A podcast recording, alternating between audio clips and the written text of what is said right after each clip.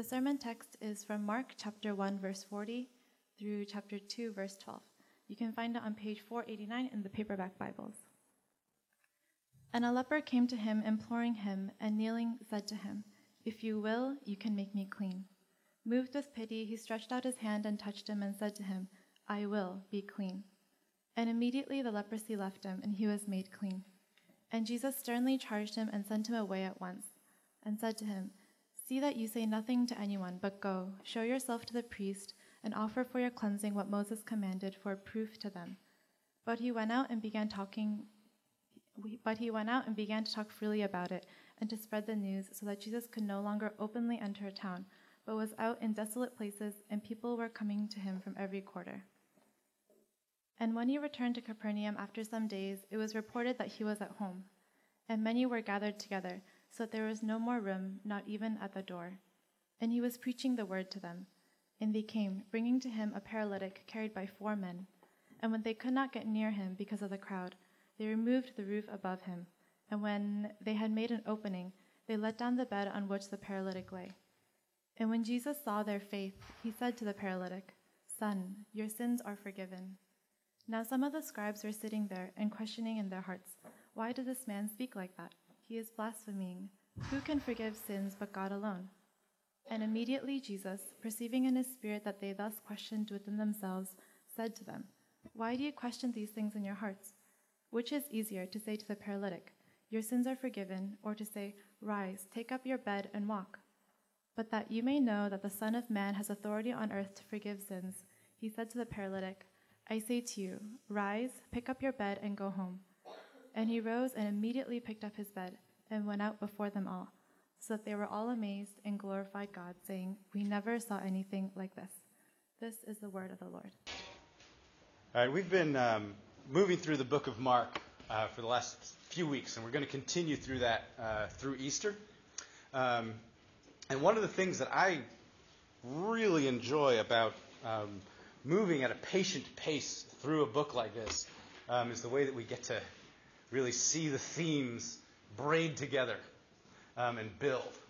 Um, and uh, there are a couple of themes that we are uh, watching uh, build and, and unfold uh, in this passage. Things that have been uh, seeds that have uh, already been planted in the first chapter, um, now coming, already beginning to come to fruition in chapter 2. Um, we have been talking about Jesus as the rightful king, right? In, in chapter 1, verse 18, right? He says, uh, Repent and believe the gospel. The kingdom of heaven is at hand, the kingdom of God is at hand. Um, and we talked about uh, how a gospel, uh, before Jesus came around and before there were gospels about Jesus, um, if someone was talking about a gospel, uh, in the Greek language, they were talking about an announcement of a, of a military victory. It had military overtones. It had political overtones. Uh, it was about a, it was about uh, your king or your general of, uh, representing your city uh, had won a victory. It was the good news from the front. Um, and so when Jesus says the kingdom of heaven is at hand, repent and believe the gospel, uh, what these people would be hearing is uh, this is like a military conquest getting ready to happen. Um, we've been talking about, in light of that, that Jesus having authority. And in fact, um, the way that we use the word kingdom in English, it's worth uh, noting, is a little different than the way they use it in the Bible. Um, if I asked you what, what's a kingdom, um, you would probably uh, say, well, it's, it's the country that a king rules. Or maybe you might say, in, you know, by implication, it's the people over whom a king rules. Um, right? The United Kingdom is you know, one of the last remaining kingdoms on earth, but the United Kingdom is the country of Great Britain. Um, but the way that the Bible tends to, it, it, uses it that way, but the primary way that the word Bible, the, the, uh, the Bible uses the word kingdom is the actual authority and right that a monarch would have to rule. Uh, so when Jesus says the kingdom of God is at hand, he doesn't mean that a place is coming or that a, a place where God rules is at hand. He means that the authority of God to rule is about to be manifested. It's about to be shown. Um, we see it used this way in one of Jesus' parables much later in one of the other Gospels. He says, he tells this parable about a man who went to a far country to receive a kingdom and come back. Right? He didn't go to receive geography. He went to receive the authority to rule the place where he was coming back to. Um, so when Jesus says that the kingdom of God is at hand, the authority of God to rule as king over all the earth is at hand. Um, now, this is a thing that is uh, rings strange to our ears. I think it's difficult for us living in a democratic republic to understand uh, the emotional weight that that announcement would have to an ancient Israelite. Jesus does a strange thing here. Right? He's, he's, he's in Capernaum. It says that uh, it was reported that he was at home. Um, that really could mean that it's his own house. Um, he was from Nazareth, but Capernaum was nearby. He was a tradesman, he was a craftsman. Um, it could very well be that he uh, was working in Capernaum, and while he was there, he had a house. And this is his own home uh, that they're in here. And they bring this paralyzed man to him. It says that he's preaching the word to them. And by the way, remember that what that means is he is preaching the announcement to them that the kingdom of God is at hand. That's the word. Uh, he's talking to them about the kingdom of God, God's right and power to rule. And they bring him this paralyzed man. Last passage, we see him heal a man who had a skin disease. We've been seeing we've been already hearing stories about him healing other people. So presumably, they are bringing this man to him because they are hoping for him to heal the man. Um, but he does a strange thing, doesn't he? Uh, he doesn't start by healing the man. He says to the man, Your sins are forgiven. Um, I think as a reader, that should surprise us. Right? We should be expecting him to say to the man, I would like to heal you, or what would you like me to do for you, or what can I do for you, or how, how can I help you? And the man would say, Would you please heal me? And he would say, Yes, I would be happy. Like, like we see in all of these uh, healing stories. Um, but he starts, by, like he, he, he skips all of that and just says to the man, Your sins are forgiven. And that's weird. Um, now, you know, a, a, lot of comment on this, we would say, well, he knows that what the man really needs is forgiveness. Okay, obviously. Um, but didn't the man with leprosy need forgiveness too? Um, didn't Peter's mother in law that we read about last week, didn't she need forgiveness too? He's going to heal other people. Don't they need forgiveness too? Why this guy does he start with, your sins are forgiven? That's a question that I think we want to we want to press on today uh, to see what Jesus is up to. And if we can press on that, if we can answer that question, and if we can really connect with what it would mean to hear the announcement that the kingdom of God was at hand, um, there's a few things that we're going to learn. We're going to learn about the need for forgiveness and what that means and why there is such a need for forgiveness. We're going to learn about Jesus' authority for forgiveness. We're going to learn about the cost of forgiveness. And we're going to learn about the proof of forgiveness. So, the need for forgiveness. And I think, really, in order to understand the need for forgiveness, this is where uh, we do need to, to to understand what it would have felt like to hear the announcement to a, a, a Hebrew, an Israelite, living under Roman occupation in, in ancient Palestine. Uh, what would it have felt like to hear someone start to say, The kingdom of God is at hand? Okay. Uh, you got to try to imagine what it would feel like to be under an occupier, to be living in an occupied uh, oppressed, enslaved land, to be a member of an oppressed, enslaved people. I think, given our history, some of us may connect with that more readily than, than others of us. Um, but maybe for all of us, uh, a way that we can uh, approach this question, you can tell I've been watching Man in a High Castle, okay? Um, what if, let's imagine, you know, imagine it out with me what would it have been like? What would it be like today in 2017 if the Germans had won World War II and had conquered North America? Right? And what if the authority of the Third Reich was actually in power in what used to be the United States of America? What would our lives be like now? Okay? Um, so, you know, let's imagine that you are 22 years old. You were born in 1995. Your parents were born in 1970. Your grandparents were born in 1945. Three generations of your family now have been born and grown up and come of age under Nazi occupation. What would your life be like? Uh, now realize that, you know, remember that what the Nazis did, their propaganda, when they conquered uh, Austria and Czechoslovakia, and even when they were trying to pull it off when they conquered Poland, what they always tried to do was stylize themselves as realizing the dreams of the people that they were conquering. Austria is, is really part of the fatherland, and, and this, is, this is what Austrians really want. They want the German military to come in and set them free. And the Czechs, they do too. We're going to come and we're going we're gonna, uh, uh, put our wing over them. Uh, we're going to bring uh, the, the beauty of the Reich to Czechoslovakia. And Czechoslovakia is really, really happy about this. Um, so if they had conquered America, they would have done the same thing here. Uh, they would surely have tried that, right? So, man, this is going to get a little uncomfortable, but you can imagine the things that they would latch onto from American history to try to say that they were really realizing the American dream, that that's what they were here to do. So they would talk, they would, you know, you can imagine they would say things like, well, look, America, this is you know, what the Nazis might have said if they had conquered America. America has always had uh, good instincts about race and racial purity. But weakness has held us back.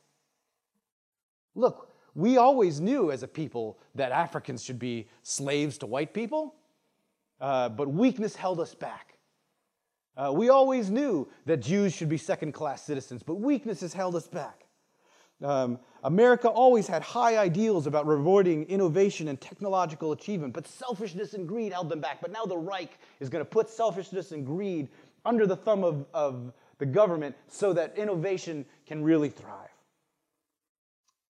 Um, they might say the Reich has helped America become what the founding fathers always dreamed of. Can you imagine if that's the rhetoric that you grew up learning in school? Uh, that they focused on things like, you know, John, Thomas Jefferson's statements about miscegenation. Thomas Jefferson saying things like, in general, there, that's black people's, in general, their existence appears to participate more in sensation than reflection. Jefferson actually said that black people eventually should be removed beyond the reach of mixture. Beyond the reach of mixture. You know, and you know, and you can imagine that the, that the Reich would uh, instead, uh, you know, would ignore those things instead of the things that Jefferson said, like, all men are created equal. The things that we like to remember, all men are created equal, that Jefferson said. Um, I mean, and they would certainly want Americans to help run the government here. They would, uh, like, it wouldn't have been hard to find racists in 1945 to help run the Nazi regime in America. So there would have been sympathizers and collaborators who, from our point of view, betrayed America uh, in order to serve Germany. And this would be what you grew up under. This would be what your grandparents grew up under. But then imagine that at the same time, secretly, your parents and grandparents taught you those other parts of American history, the parts that we like to remember, the parts that we like to think of as our ideals. I mean, like, look, let's be honest, right? America's a human institution, so there is, like any human institution, like any human being, this mixture of high ideal and hope and righteousness, civil righteousness, we call it, um, mixed with, with sin. Um, and so, what if your parents, you know, at the same time that you're, you're growing up this way, had taught you about the Constitution, about principles like the consent of the governed, statements like we the people established the Constitution, um, things like Lincoln's Gettysburg Address, talking about four score and seven years ago, our forefathers brought forth on this nation, uh, on this soil, a new nation, conceived in liberty and dedicated to the proposition that all men are created equal. In secret, your parents are teaching you about this. They t- would teach you about what democracy was. And what if they secretly taught you that somewhere out there, the rightful government of the United States was still alive, that there was a rump Congress, that there were still elections in exile, that there was a president in exile, that there was a military in exile, and someday they were going to gather strength and come back and set us all free and reestablish the authority of the Constitution and freedom. You know, and, and give me liberty or give me death, and I, you know, only regret that I have but one life to live for my country, and all of the things that we now like to think of as our, uh, as the good things about American history.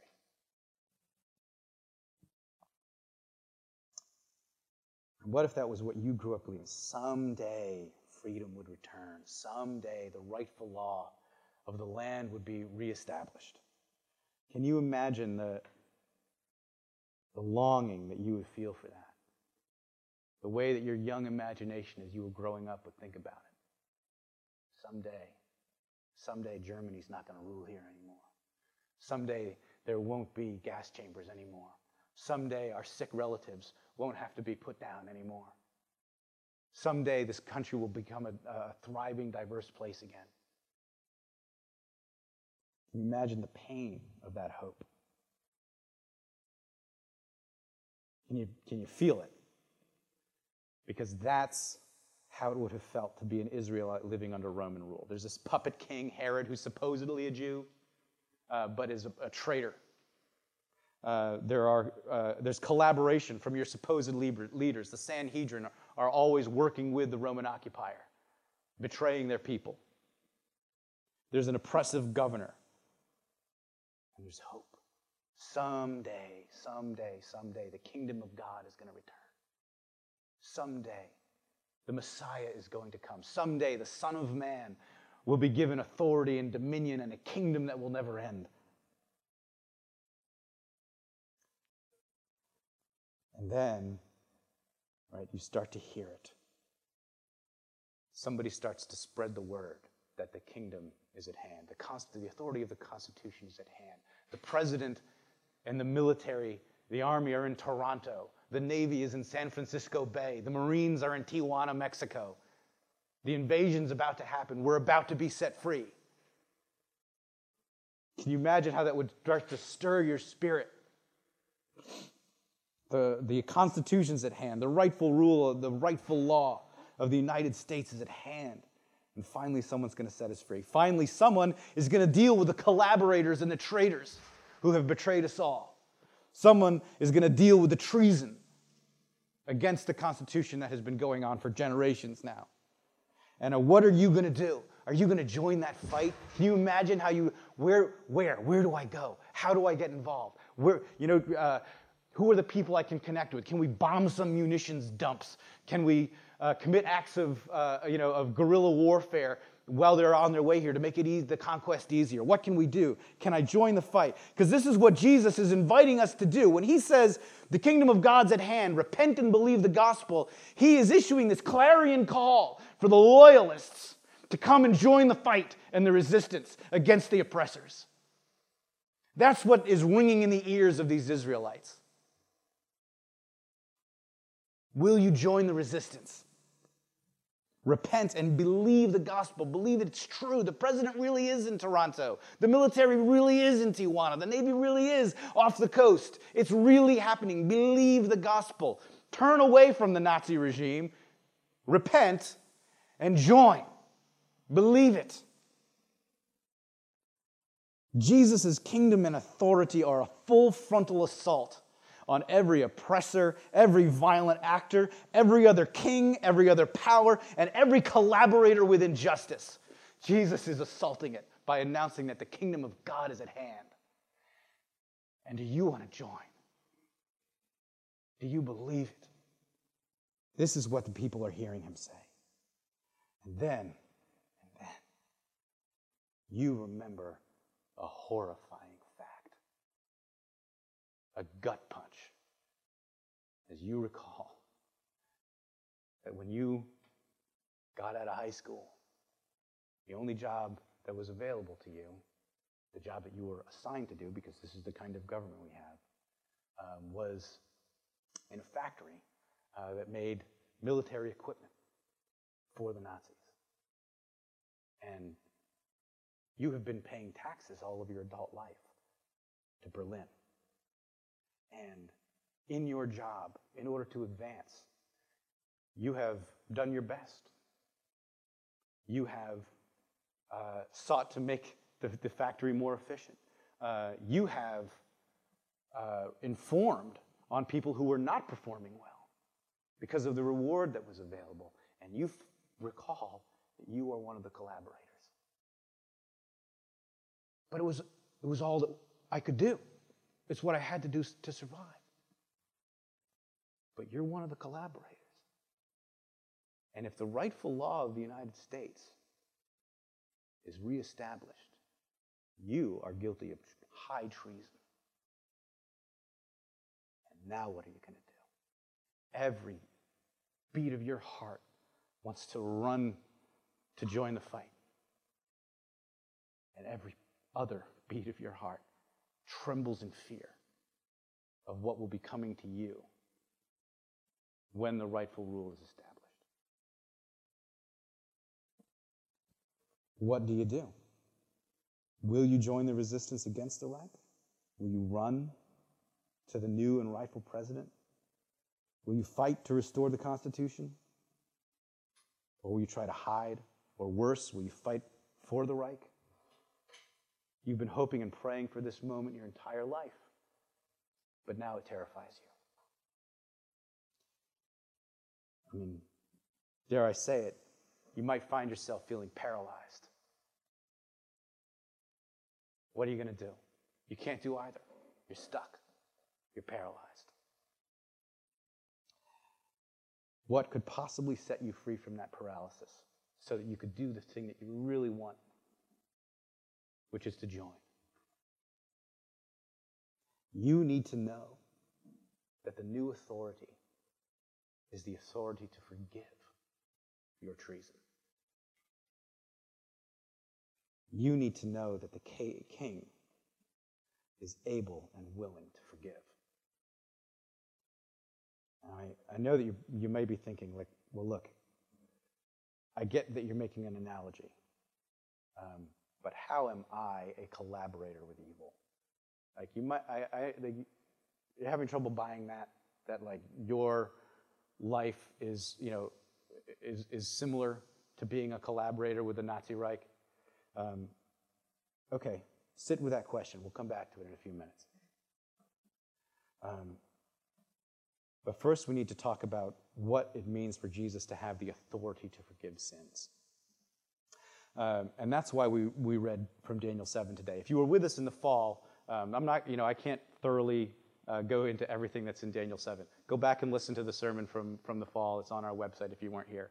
Um, but Daniel is having a vision, a dream. And he sees the Ancient of Days, God, uh, and in verse 10 there in chapter 7, right, is all this 10, the people, 10,000 times 10,000. And it says, the court sat in judgment and the books were opened. Um, right? That's ooh, little chilling. Uh, that the court sat in judgment and the books were opened. The books were opened. Everything that you've ever done is about to be laid bare. And then uh, in verse 13, right, I saw in the night visions, behold, with the clouds of heaven there came one like a son of man. He came to the Ancient of Days and was presented to him dominion and glory and a kingdom, so that all peoples and nations and languages should serve him, and his dominion is an everlasting dominion. So this is a threat of judgment. Right? When the Constitution is restored, the Supreme Court is going to sit in righteous judgment. What if that was the promise you grew up hearing and you're hoping for it? Right? It feels good if you think that you're one of the good guys. But if you're a collaborator, it's terrifying. And the Son of Man, the, God Himself is sitting in judgment, but he gives that authority to the Son of Man. And so when Jesus starts to identify himself as the Son of Man, he is identifying himself as the one who is sitting in court in judgment as the kingdom of God is established. And so the reversal of that expectation is that when a guilty party is brought before him, instead of executing judgment on the man, tells him his first words out of his mouth are your sins are forgiven. The dominion and the glory and the kingdom and the everlasting power that the Ancient of Days gives to the Son of Man, gives to Jesus himself, instead of being the authority to kill everybody, he, he uses that authority to forgive sins. Once you know that the king was empowered to forgive treason, maybe now you wouldn't be so afraid. Maybe now your paralysis might start to eke away. Um, but how can he have this authority? How can Jesus claim to have the authority to forgive this man? Um, and this is where we have to talk about the cost of forgiveness. Um, in verse 7, the people standing around are astonished, right? And they say, Who, what, is this, what is this guy talking about? Who can forgive sins except for God alone? Now, you might be saying, and what business does even God have to forgive sins? Because listen, sins have victims. Right? What if this man uh, had been a thief and people he had stolen from are in the crowd, and Jesus says, I forgive you. And he's like, Well, wait a minute. No, no, you don't get to forgive him. He owes me money. I get to forgive him, and I don't want to. I want him to pay me back, please. Uh, or what if uh, he had been an adulterer and his wife, whom he had betrayed, was in the crowd? And Jesus says, You're forgiven. Wait a minute. You don't get to forgive him. He sinned against me, not you. What if he had been what if he'd been a rapist and his victim was in the crowd? What if he'd been a liar and the people that he'd lied to were in the crowd? What if he'd had a, a, a raging bad temper and, and uh, you know, lashed out and emotionally abused his children? And they're in the crowd. And he's, Jesus is telling the man, You're forgiven. Hey, man, uh, I would rather you didn't do that. Who, who are you? Who are you? Who are you to forgive sins that were done to me? Like, you had better be God to claim something like that. Forgiveness isn't free. I mean, have you ever forgiven someone? Um, and look, overlooking a sin is not the same as forgiving. Overlooking is not the same as forgiving. Look, last night, um, Patrick and I were driving back from Presbytery, and we went to get Chinese food, and I was driving, and it was parallel parking. I wasn't used to the size of his car, which is smaller than mine, but somehow I couldn't see properly, and I nudged the car behind me as I was parallel parking. And the guy is like in the car. Uh, and he gets out, and we look, and there doesn't appear to be any damage, and he's like, no problem. Can I say, that was gracious of him, and I'm glad that that's the way it played out, and thank you, Lord. but that's not forgiveness.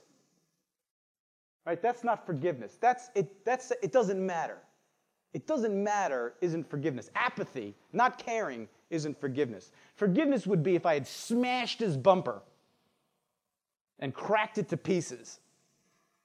And he says, "You know what? I'm just going to pay for it." That's forgiveness right? That cost him. Forgiveness isn't free, forgiveness costs. Uh, real forgiveness is painful. When someone does something against you and you, say, and you tell yourself, it doesn't matter, I'm above that, that's not forgiving. Forgiving is, this really, really hurts, and I want this person to suffer for what they have done. I want them to know how badly they have hurt me. I want them to feel the pain of it. That that's the way that you feel, but then you say, but I'm never going to go after it. I'm never going to tell them.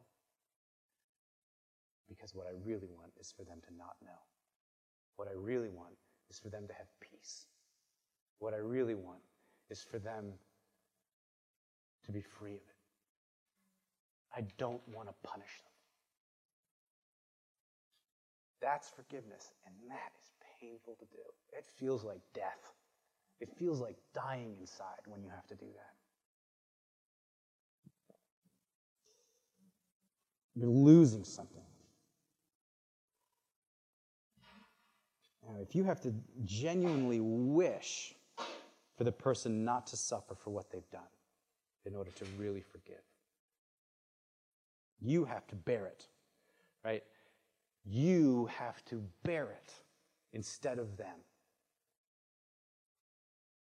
So, by claiming to forgive this man, Jesus is identifying himself with the victims of his sins. And it's not the first time that Jesus, well, it is, maybe it's the first time, but it's not the last time. It's not the only time that Jesus does this. You remember a very famous speech of his uh, near the end of one of the other Gospels where he says, uh, you know, in the last day, in the final judgment, Jesus will say, um, you know, you have, I was in prison and you visited me, and I was thirsty and you gave me a drink, and I was hungry and you fed me. And people will say, When did we do this to you? And he will say, Whenever you did it to the least person, you were doing it to me. And then he will say to other people, I was in prison and you didn't visit me, and I was poor and you didn't help me, and I was hungry and you didn't feed me, and I was thirsty and you didn't give me anything, and I was cold and naked and you didn't give me clothes. And when did we do this to you, Lord? Whenever you did it to the least person, you were doing it to me. Jesus is saying that when, the, the, by, for, by claiming the authority to forgive this guy, one of the things that he is claiming is that all of the sins that were done by him were really done to Jesus himself. That Jesus is the real victim, that God himself bears the pain of those, uh, of those sins more even than you do. He feels it more than you do. And Jesus is the physical embodiment of God. So, to be the physical embodiment of God, Jesus has to physically embody the cost of forgiveness. God must suffer to forgive your sins. That's one of the remarkable things in this passage to me. The way that they bring this paralyzed man to Jesus. Uh, the level of detail is somewhat surprising. Um, in Mark, particularly, if you've read Mark through before, I recommend you do it. It's fast. You can read Mark through in you know one sitting.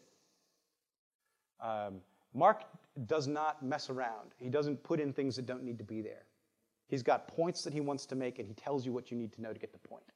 So why does he bother taking the time to talk about that there were four people carrying this man, that they had to climb up on the roof and remove the roof from the house. So the, in the Greek, it literally says that they unroofed the roof. You know, when they're done with that, you got so look at this visually. Here's Jesus standing in his house. The roof, roof is removed, so it's now just four walls and nothing above, which is like a courtyard.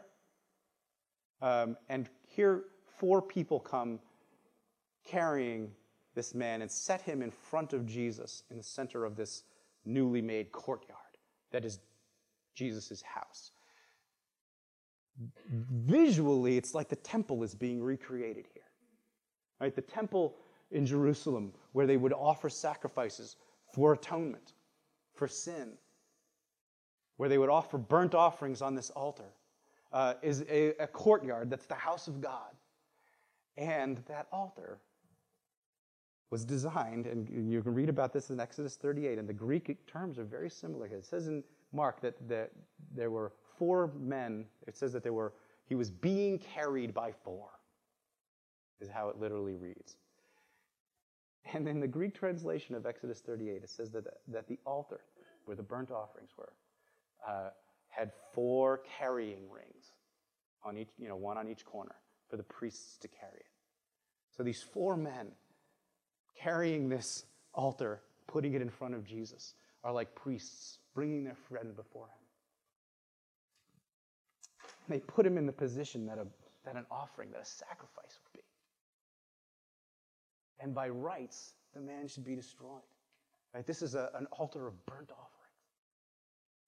Uh, I feel like Mark is recognizing what, uh, what is visually happening here. You know, Mark was uh, um, probably working with uh, the Apostle Peter.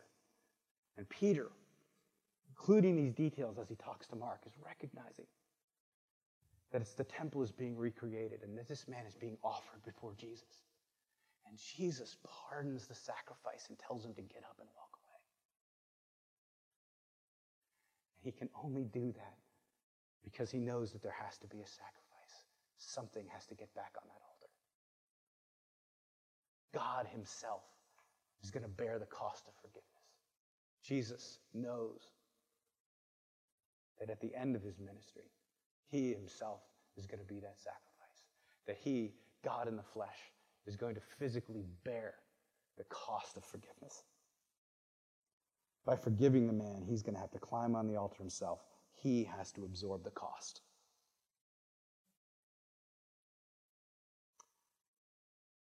And so, finally, and very quickly, the proof of forgiveness. Right? Jesus heals the man, and, he, and it says that he heals the man so that we may know that he has the authority to forgive.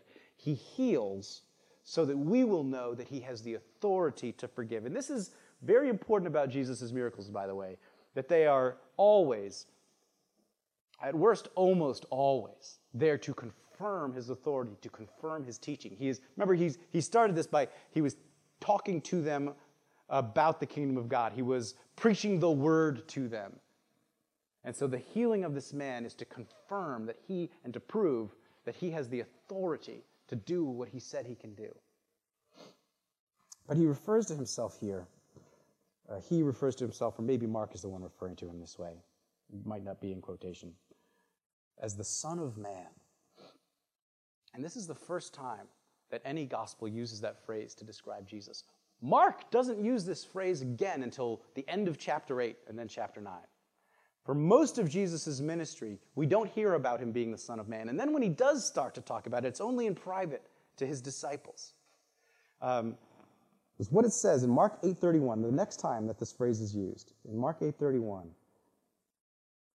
uh, it says, Jesus began to teach them that the Son of Man must suffer. And then in Mark 9, Jesus says to them, Don't tell anyone, Mark 9 9, don't tell anyone what you've seen until after the Son of Man has been raised from the dead. Jesus is aware that his authority to forgive sins and his identity as the Son of Man who's receiving dominion from God himself uh, is not going to be comprehensible to people until after he's been raised from the dead. Here in this story, Jesus heals this man to prove his uh, authority to forgive sins. But he knows that no one is really going to be able to thoroughly buy it until after he's been raised from the dead. Um, so the proof that Jesus has the authority to forgive sins, and if you're here wondering whether this is something that you can trust, does Jesus re- is he really this king? Is he is the kingdom of God really at hand? Has it really been established on the earth? Uh, you want to know that that's true. If you if you doubt it, if you're skeptical about it, good on you. Be skeptical about it. Here's what to investigate Did Jesus of Nazareth come back from the dead or not? Um, and I would challenge you to do that. I'd be happy to have conversations about you and point you to resources. Um,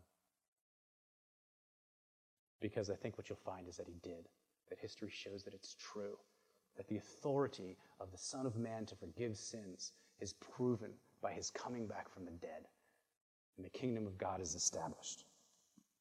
And that fact